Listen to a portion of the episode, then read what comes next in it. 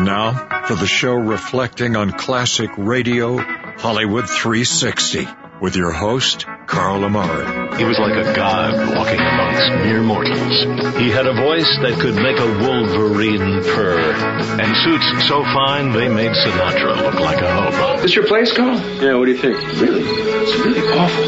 But I have a lot of things that are on order. You know, credit trouble. Pay more attention to your schoolwork and less to the radio. You listen to the radio. It's different. Our lives are ruined already. The Whistler. Tape will self-destruct in five seconds. Hello, everyone. I'm Carl Amari, and this is Hollywood 360, the radio show that presents the best in classic radio. This hour on Hollywood 360, John Dehner stars as the man called Paladin on Have Gun, Will Travel from 1959. Then Marie Wilson stars in part one of a comedy episode of My Friend Irma from 1948. With me to help present these radio classics is my co-host with the most, Lisa Wolf. What's up, Lisa? Hi, Carl. Hey, what's happening in Hollywood? Well, I have some bad news for you. Oh, wow. Okay, the bad news is that you were not named Sexiest Man Alive by People magazine for this year. What? I know you were hoping for it, and I really was too. No, they told me I had it. I they know. called me. Do you know who was?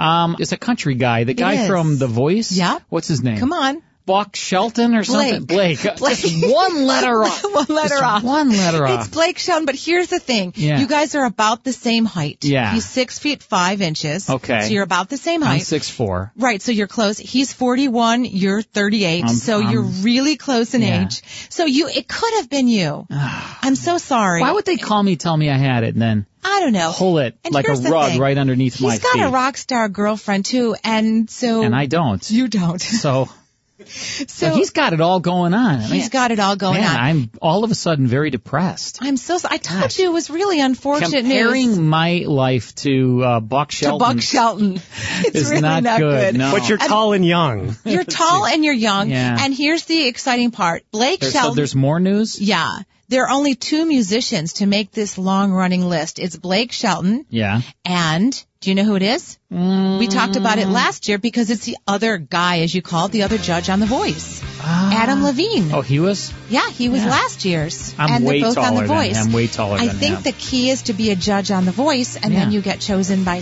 People Magazine. Well, so- congratulations. I guess I came in second. But I was you know runner what? up. Good luck on next year. You know what they say? Always a bridesmaid, never a bride. That's you. No. Yep. All right. Well, thanks, Lisa. Sure. So Oh, sorry. what are you going to do? All right. Well, you know what? Something really fun. Have Gun Will Travel. Good Western adventure going back to uh, 1959. Radio was still going strong. I mean, not as well as it was in 1949, but there were still dramas on the radio like Have Gun Will Travel and Suspense and some other great shows as well. And this one is from April 26, 1959. It's called The Gunsmith. It stars John Dehner as Paladin. Here's Have Gun Will Travel. If killers laugh at the law in a town, it isn't long before they take over. That's happening in your town, mister. What are you going to do about it? Have Gun. Will Travel.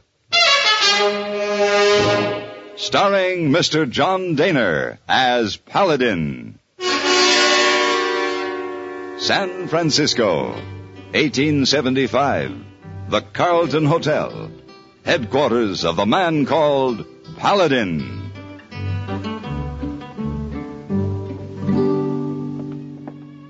Mr. Paladin. Oh, good afternoon, Mr. Paladin. Well, you're looking very pleased with yourself, hey boy? Oh, well, a big wedding will happen. Wedding? Whose wedding? Not yours.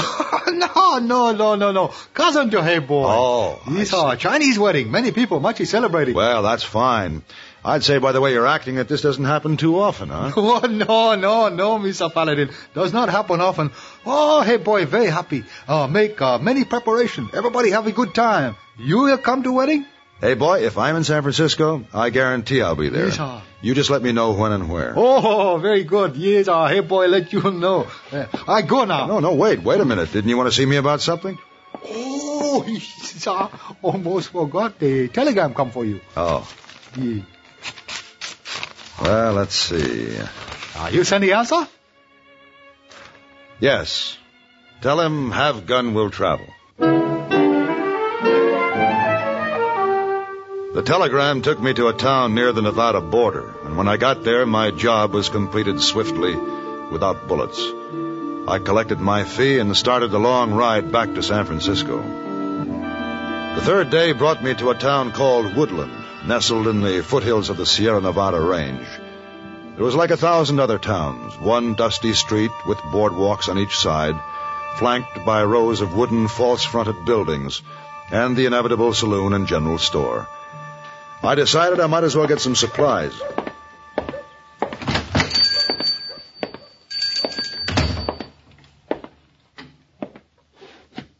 Hello? Anybody here? Oh. What? Uh, help me. Please. Oh, well, here. Let me help you up.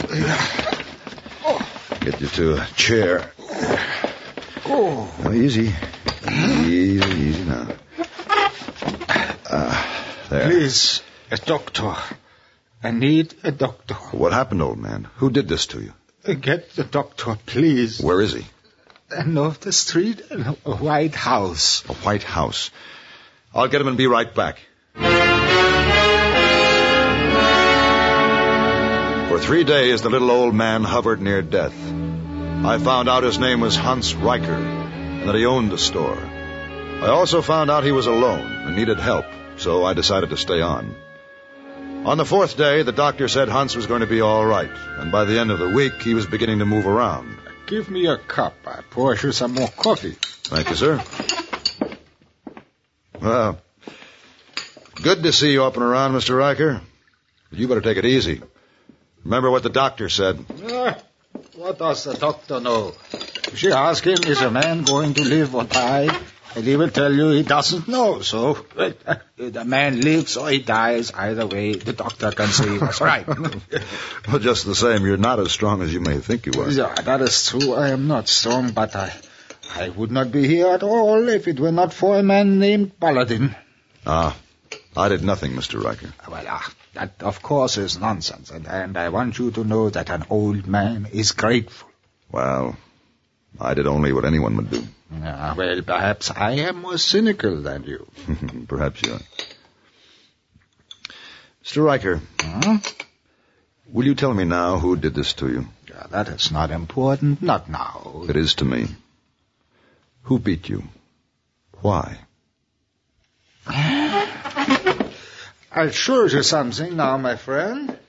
Show you something only a few people have seen. It is what is in this box that causes my fear. Ah, you will open it, please? Oh. Beautiful. Ah, take it out. Look at it closely. Well, that's wonderful craftsmanship. It's wonderful. Ah, it's a good gun, yeah? It certainly is. The balance is perfect. It's just perfect. Where'd you get this gun, Mr. Riker? Ah, you see me now as a storekeeper, Mr. Paladin, but in the old country, in Germany, I was a gunsmith, and a very good gunsmith. You made this gun? Yeah, yeah. I have made many hundreds of guns in my lifetime, and to the one you hold, I crafted a mate. A twin? Yeah, yeah, yeah, yeah, a twin. You spoke of a fear, Mr. Riker. What fear? Well, to a lifelong friend I gave the twin weapon, crafted by my own hands, and it killed him. It exploded the first time he shot it. There was a, a flaw somewhere that I did not see, and my friend died. Well, you shouldn't blame yourself for that. Uh, the day my friend died, I swore never to make another gun, Mr. Paladin, and I have not. No, I sold my guns, all of them but the one that you hold, and came to America. I see. Then, two weeks ago, a gunfighter was called Link Dobie rode into town, and he found something he wanted here. A gun. This gun? Yeah, that gun. Well, how did he know about it? Well, one of my friends I have showed it to, he was drinking too much and he talked loudly. And at first, this Link Dobie was, was nice. He asked me to sell the gun to him, but I couldn't do that. Oh. Then what? And then he went back to the saloon and drank, and then he came back again and asked me, and then, when I still said no, he beat me. Why didn't you just give the gun to Dobie, Mr. Riker?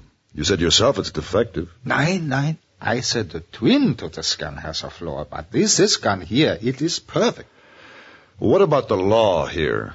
Mm, Sheriff King, he is like me, he is old, and a man like Dobie, a gunfighter, the sheriff cannot stop him. No, everybody here, they are afraid of Dobie.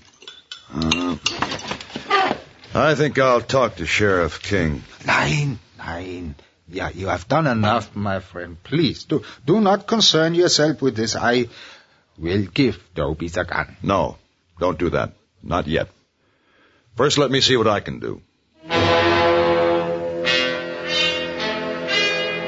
The sheriff's office sat defiantly alone in Woodland, faded and old, like the man in it, who sat with his feet propped on the desktop that had been scarred by too many years. And he looked at me with pale blue eyes, dimmed and defeated by age.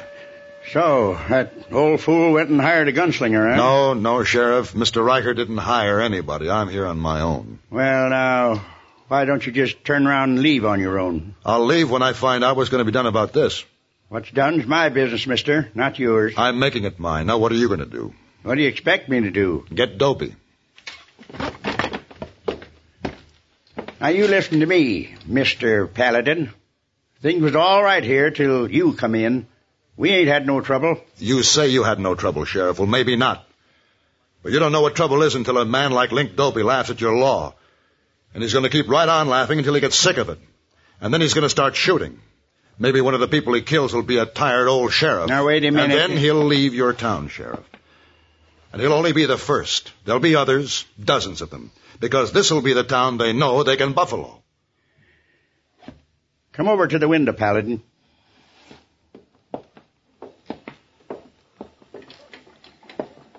You see that street? It ain't much, but it used to be. Just a few years ago, there wasn't a man or woman walked down that street. Didn't have a lot of respect for me. And then all of a sudden, the gunfighters found out I was old. Couldn't handle a gun no more. They started coming, and I was afraid to stop them. Sheriff, the man that says he isn't afraid is either a liar or a fool. Thanks, Paladin. But there ain't nothing I can do. Not no more.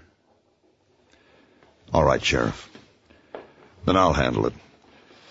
Dobie will be leaving town tomorrow, one way or another.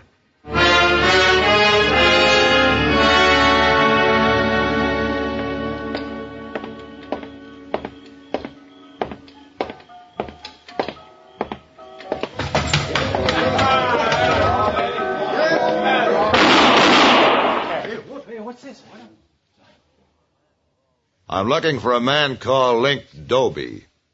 Is he here? I'm Dobie. My name is Paladin. Yeah? What you got to say to me, mister? A few days ago, you beat an old man, Dobie. You beat him, and you told him you were going to kill him if he didn't give you a certain gun. Well, that's none of your affair. That's between old man Riker and me. Not anymore, Dobie. I represent Mr. Riker. And you're going to have to kill me to get that gun you're after. Look here, I got no cause to have no shootout with you. If I haven't given you cause yet, Mr. Dobie, maybe this will. oh. Why, you... You.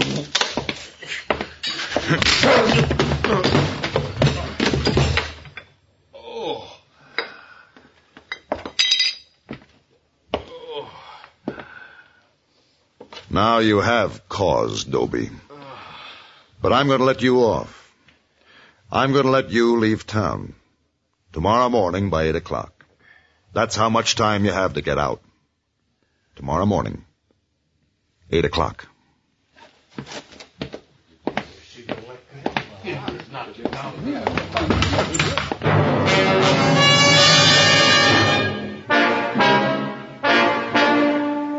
I had breakfast with Hans Riker the next morning, which was quite an experience. Hans called it Gabel Frühstück, or a knife and fork breakfast. It consisted of eggs, bacon, sausage, hot rolls, soup, and potatoes. It was a good start for any day. You do not eat, Mr. Paladin. It is the German way of cooking you do not like. It's yeah? a German way of cooking I do like, but there's a limit to what a man's stomach will hold. Ah, but you do not eat much. Already I have eaten more than you, and you are young. You should eat more than me. I think perhaps it is the trouble with Link Dobie. Hmm. I cannot stop you from doing this thing, my friend. Oh, I don't think there'll be any showdown. Dobie is brave when he knows he can win. I doubt that he's in town now, but I better make certain. You stay here, Mr. Riker. I'll check the livery stable to be sure he's gone. Dobie's horse wasn't at the livery stable. But just to be sure he'd left town, I went to the hotel. The clerk told me Dobie had checked out at 7 o'clock that morning. I headed back for Hans Riker's. Paladin! Huh? Paladin! Oh. Dobie, I seen him. Where's Sheriff? Where'd you see him? I was just coming out of my office. I seen him sneak into Riker's place. Riker? Come on.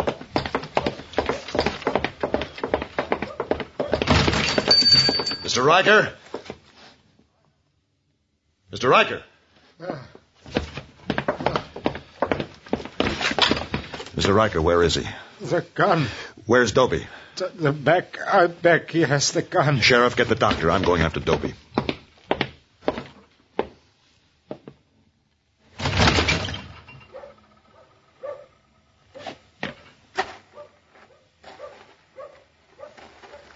Hold it, Paladin. Don't you even breathe. Now you do exactly what I tell you.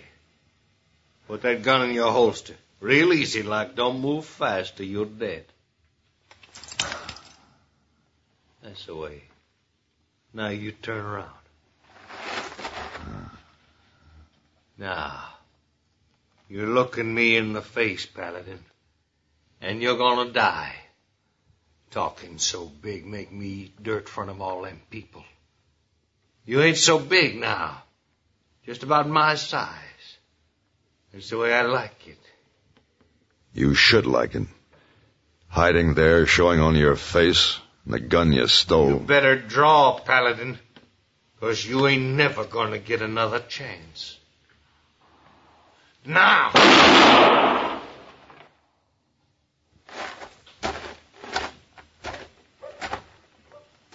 Dobie? Paladin, Yeah, over here, Sheriff. I, I heard the shot. What happened? That was no shot, Sheriff. The gun he stole from Hans Riker blew up in his face. And so once again, after so long a time, I got out my tools and I worked on a gun. After you left me yesterday, I worked on it, Mr. Paladin, and into the night I worked, and I created a flaw, A flaw that would make the gun blow up when it was shot. Why didn't you tell me this morning, Mr. Riker, when I had breakfast with you? Well, I did not think I should. You told me you did not wish me to give him the gun, and I fixed it because I feared for you. If Dobie had killed you, then I would give him the gun. So when Dobie came into your place after I left, you thought he had killed me. I was afraid, and I gave him the gun, but he hit me anyway. He, he, he was very angry. Mr. Riker, you saved my life.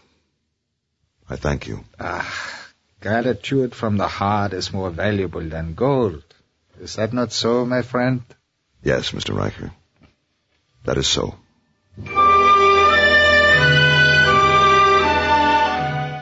That's the first portion of Have Gun Will Travel. More after these words. More Hollywood 360 after these important messages. Hi, this is Sarah Knight Adamson. I'm the national film critic for the website sarahsbackstagepass.com. I'm a member of the Broadcast Film Critics Association in LA and a voting member of the Critics' Choice Film Awards. Coming up next, you'll hear a film review of a movie that's playing near you. Murder on the Orient Express is rated PG-13. It's a mystery and suspense. It's based on the 1934 novel by Agatha Christie. While 13 strangers are stranded on the Orient Express train, one person is murdered. The famous detective, Hercule Poirot, played by Kenneth Branagh, races against time to solve the mystery before the murderer strikes again. Let's take a listen. Would you mind if I join you?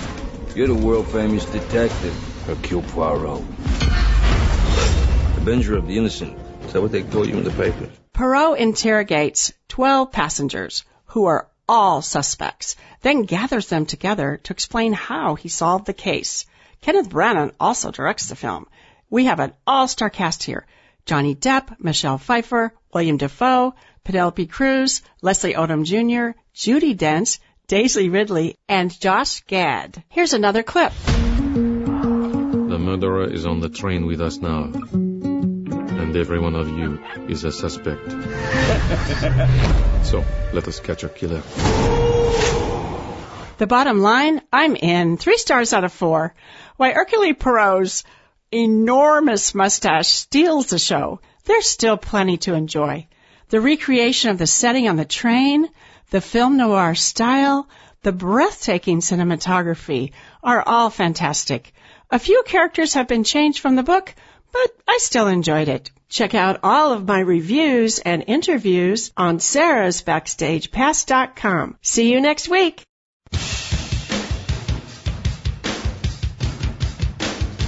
And now back to Hollywood 360 with Carl Amari. Now back to Have Gun, Will Travel.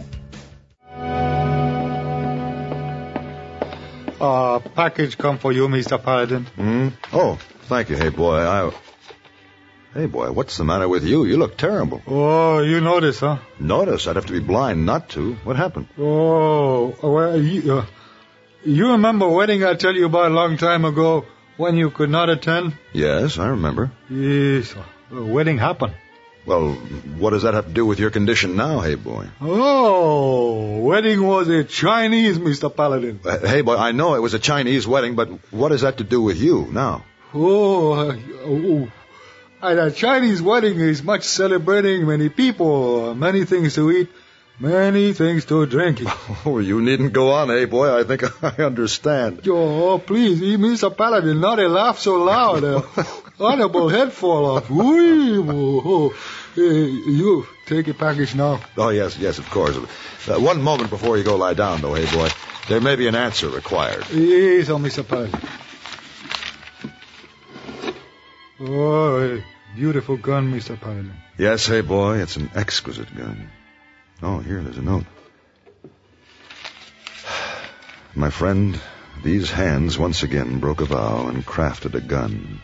The hands have not lost their touch. Please, you will accept this from a grateful old man. Signed, Hans Riker. Oh, very nice, Mr. Paladin. You send answer? No, no, hey boy. No answer.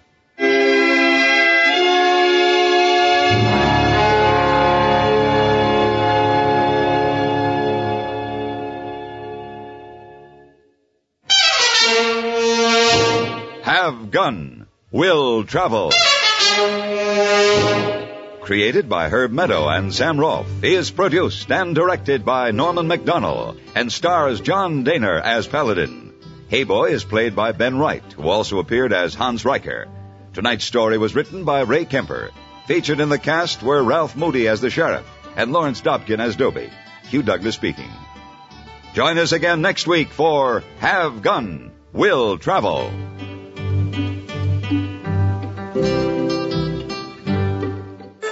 That's Have Gun Will Travel from April 26, 1959, with a gunsmith starring John Dehner, also in the cast Ben Wright, Virginia Gregg, Ralph Moody. He was always kind of moody, that guy. Kind of like you. You know? He was always kind of, eh. And then Larry Dobkin with participating sponsors as heard on CBS. Well, you know what? Coming up in just a minute, we're going to tune into my friend Irma. But I had a really nice uh, email from someone who bought my book, The Top 100 Classic Radio Shows, which, folks, is available to you, and I will personalize it and autograph it for you absolutely free. Uh, the book is $29.99 plus $5.99 shipping and handling. You can go to our website, Hollywood360radio.com. Check it out. I'd love you to have a copy.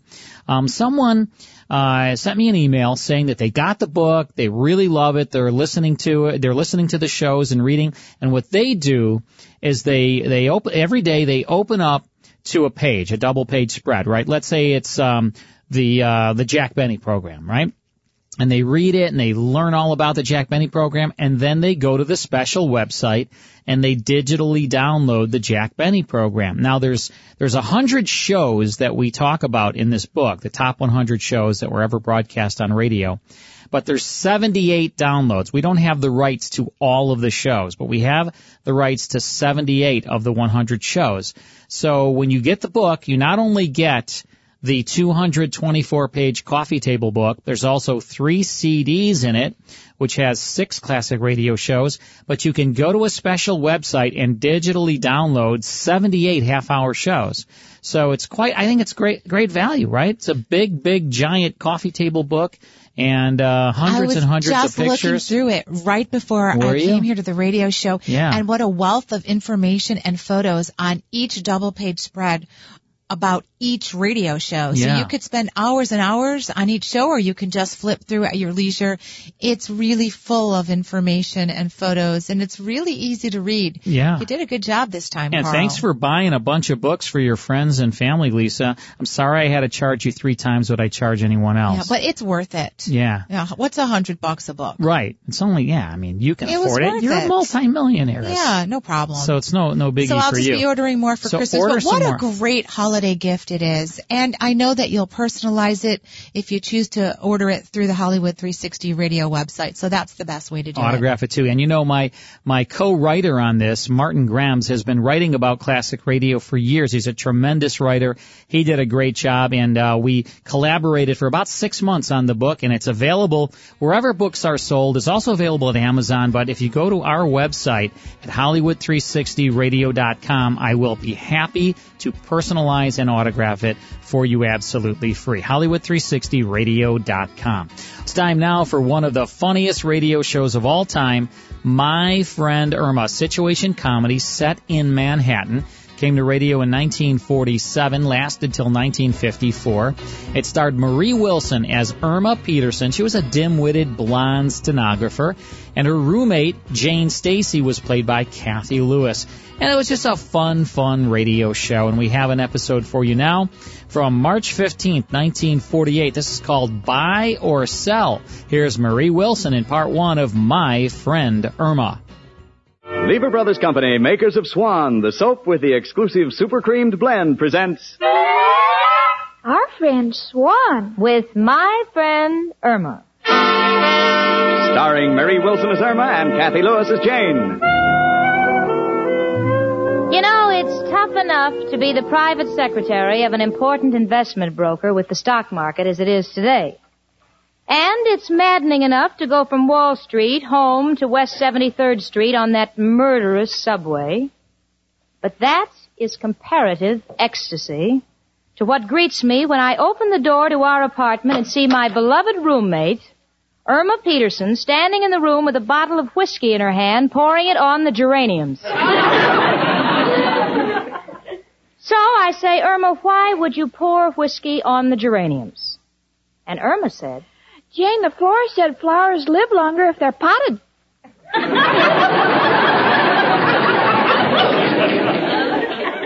Normally, a remark like that from Irma is enough to make someone not only go off the wagon, but throw themselves under it. but that's Irma for you, and I love her. Jane, you seem worried. What's the matter? Oh, everything's been so hectic down at the office with Richard away. Where'd he go, Jane? Oh, well, honey, he's gone to Nebraska on business. Oh. Uh, Jane, what shall we have for dinner tonight? A big juicy steak or a can of sardines? uh, what do you think, Jane? Jane, you're not listening to me. Huh? Oh, I'm sorry, honey. I guess my mind was in Nebraska. Well, at least you know where it is. My boss says I've lost mine. Jane, why did Richard go to Nebraska? Well, honey, he, he's an investment broker, and with the market the way it is, he wants to get some first-hand information on the availability of farm machinery, you know. You see, Nebraska is the center of the wheat belt, the wheat fields, and the grain elevators. Oh, they keep the grain in elevators? No wonder the market keeps going up and down.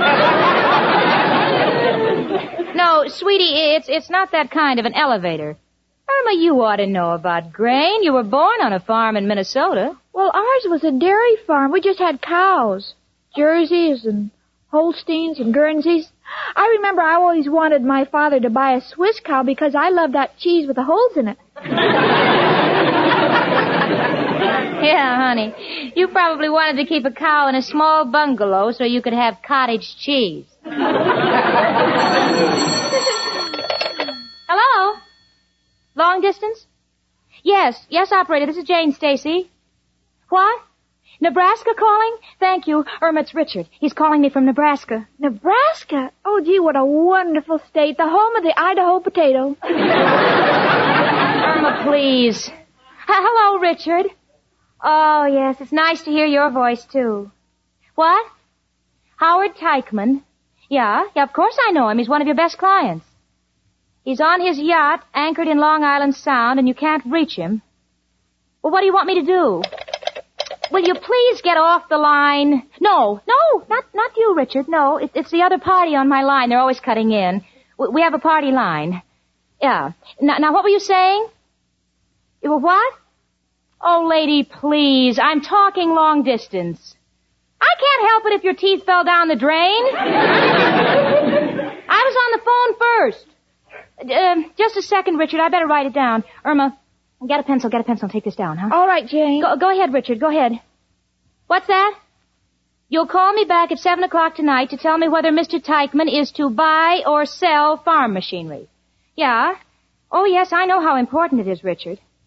Well, don't worry, dear. I'll get to him on his yacht if I have to swim out to him and back. Oh, I sure do. I certainly miss you. No, not you, lady. Oh, Richard, I'd better hang up. This party line's just driving me crazy. I'll be waiting for your call at seven. Bye. Oh, honestly, these party lines. I might as well try to carry on a conversation in Madison Square Garden. It is, it's really beyond endurance.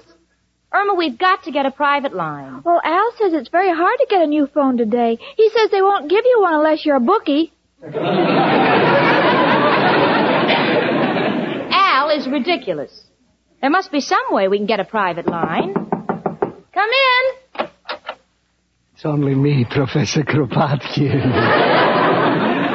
Hello, Janie and Irma, my two little rabbits. One a little Easter bunny, the other a little Bugs bunny. Why, Professor. Excuse me, a little joke I thought up for the coming holidays. Girls, do you mind if I use your telephone? Not at all. I would use the payphone downstairs, but Al has put so many slugs in it that I'm afraid when I lift up the receiver, a voice will say, This is your FBI. Well, you're welcome to use ours, Professor, but we have a party line, so there's always somebody coming cutting in. Well, I'll take a chance. I'm calling my old friend, Eli. Well, Professor, why don't you ask Miss O'Reilly to put a phone in your room? In my room, it's impossible. No wall in the entire room is strong enough to hang the box on. oh, hello, Eli. This is Kropotkin. Yes, your old friend from the Milwaukee Symphony. Yeah. You're glad to hear from me? Well, it's always nice when old friends get together. Wait a minute, Eli. Lady, get off the phone. Can't you see we're talking? So tell me, Eli, how's everything with you? Huh? Uh, hold it. Lady, please, I'm trying to talk with my old friend. Go ahead, Eli. What, lady? Just a minute. You like my voice, lady? Eli, keep still. The lady is talking.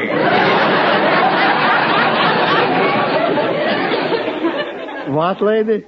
Well, thank you. I like your voice too. Eli, please get off the line. Go ahead, lady. I think you hung up. Now, what are you saying? Tonight? I don't know. What time? Eli, is that you again? For goodness sakes, get up. This is not Eli. This is the lady's husband. Sorry, wrong number. Jenny, you're right. These party lines are terrible. Everybody's always butting in. I know. What can I do about it? Richard's going to call me on an important business matter from Nebraska tonight at 7, and I'm just terrified that he won't be able to get through. Well, girls, if you want to get your service changed, you've got to know somebody important. Who do you know? Well, I know Al. Irma, darling, that will change the service. Uh, your, your telephone wires will be tapped. Then what can we do? Girls, these are your own problems. Me, I've got my own problems with my income tax. Yeah, living alone, you haven't any dependents. Uh, The only dependent I got is my ceiling. You put down your ceiling as a dependent? Certainly. Whenever I'm in my room, I have to support it. Goodbye, girls. Irma, I don't know what to do. Oh, you're worried, Jane, huh? Well, certainly I'm worried, honey. If our telephone is tied up tonight when Richard tries to call me, he may lose one of his biggest clients. Oh, don't worry, Jane. I- I'll take the receiver off the hook so nobody can use it. No, no, Irma, no. Come in. Hello, Jane. Hiya, chicken. Hello, Al, honey. Gee, Al, are you growing a mustache? Oh, no, no. This all comes from using the slug at the automat. What do you mean, Al? Well, it was eating blackberry pie and could only get the slot half open. chicken, I've been trying to get you on the phone all day. Who you been talking to? I wasn't talking, Al. We're on a party line, you know. Oh, hate them party lines, chicken. When I call you up on the phone and throw you a kiss, I want to know who's catching it. Besides, I've been trying to get you all day to tell you about my latest deal. Oh, that's the only time I'm glad the line was busy. What is your latest brainstorm, Al? Painting numbers on piano stools and selling them for roulette wheels? This is one Joe is backing. Must make a fortune. What is it, Al, honey? It's a man's suit designed to look like a pair of pajamas. So if the watchman catches you in a store after it's closed, you can tell him you walk in your sleep. Gee, Jane, isn't Al dynamite? Yes, and someday someone's going to put a fuse under him and blow him right out of that unemployment line. well, as much as I hate to miss this priceless dialogue, I'm going to go down to the telephone company and see if I can get a private line. Goodbye, kids. Why does she want a private line? Well, our phone is always busy, and Jane is especially worried because tonight she's expecting an important business call from Richard in Nebraska. Well, chicken, she ain't got a chance to get a private phone. Why not, Al? Doesn't know the angles. When you're dealing with a big corporation, you gotta throw your weight around. Threaten them. How, Al? Chicken, if you want to know how to deal with a telephone company, there's only one man who can help us. Who, else? Who else but... Hello, Joe? Al, got a problem. Irma is having a little trouble with her telephone. Understand you know a couple of collectors with the company. Yeah, you know, those guys who go around taking the money out of the pay station. Huh? They don't work for the company, they work for you. well, uh, Joe, uh, how did you get your phone? Uh-huh. Uh-huh. Uh-huh. Mm-hmm. You told him you were in business. Ventilating? What do you mean? Oh, you open second story windows. Well, the, the business angle gives me a thought. Thanks for the lead, Joe. I'll take it from there. Come on, chicken. We're off to the telephone company. Well, Miss Stacy, let me see. Now, your phone number is Hilltop 5829. Yes, that's right. Now, the telephone company understands your problem and would like to give you a private wire, but we're short of equipment. Oh, no. Of course, if it was an emergency, a case of illness. Well, you see, I live with Irma Peterson. Oh, is there anything wrong with Miss Peterson? You have no idea. I mean, uh, uh, well, she she isn't quite right. I mean, I know, I know. It's it's hard to talk about things like that. Sickness is something we must all bear at one time or another. yes. Then you'll try to help us, Mr. Ritterhoff? Certainly, we'd be delighted to do anything that would get Miss Peterson back to normal. Thank you, Mr. Ritterhoff. Goodbye.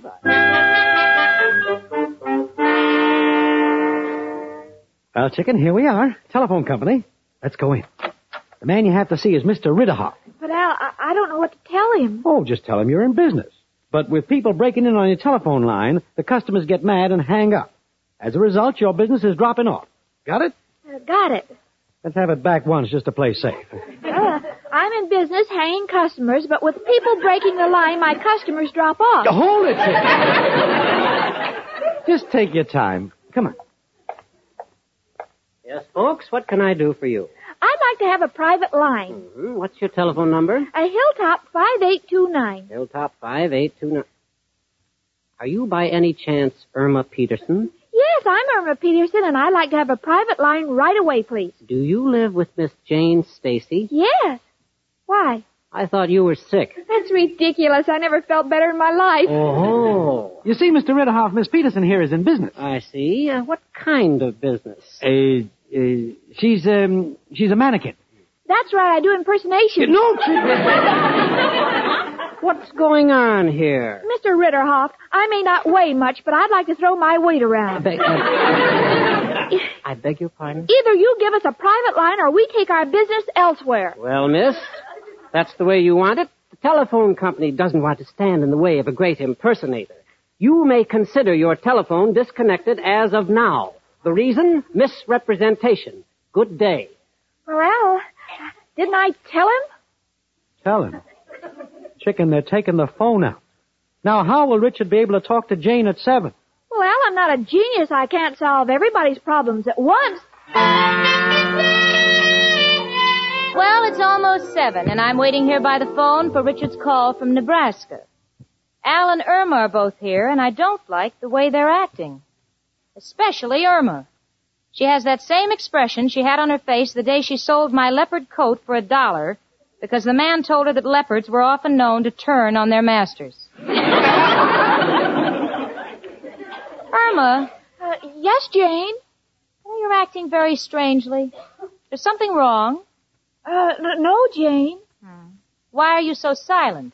Uh, well, you know, Jane, um, silence is golden. Yes. And we want to save up so we can get married. Well, whatever the two of you are up to, when Richard calls, I don't want any talking. Don't worry, you won't hear a sound. Chicken! of course we'll be quiet, Jane. We realize how important this call is. Yeah, just so you know, Al. Well, I guess I'll go in the bathroom and wash up. You call me, honey, if the phone rings. Gee, Al, what shall we do? I, I wonder if they cut the phone off yet. Chicken, don't use the word phone. Jane might hear. Refer to it as, uh, uh, Louis. I'll know what you mean. All right, Al. Uh, Al, will you lift Louis's head up and see if he's still alive? Just what I intended to do, chicken. Al?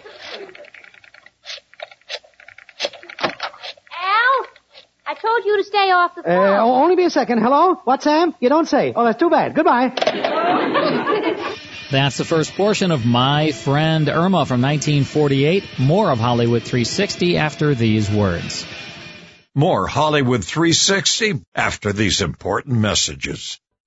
Now back to the best in classic radio on Hollywood 360. Next time, it's the conclusion to My Friend Irma from 1948.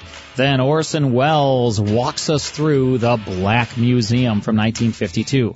That's next time here on Hollywood 360. We'll see you then.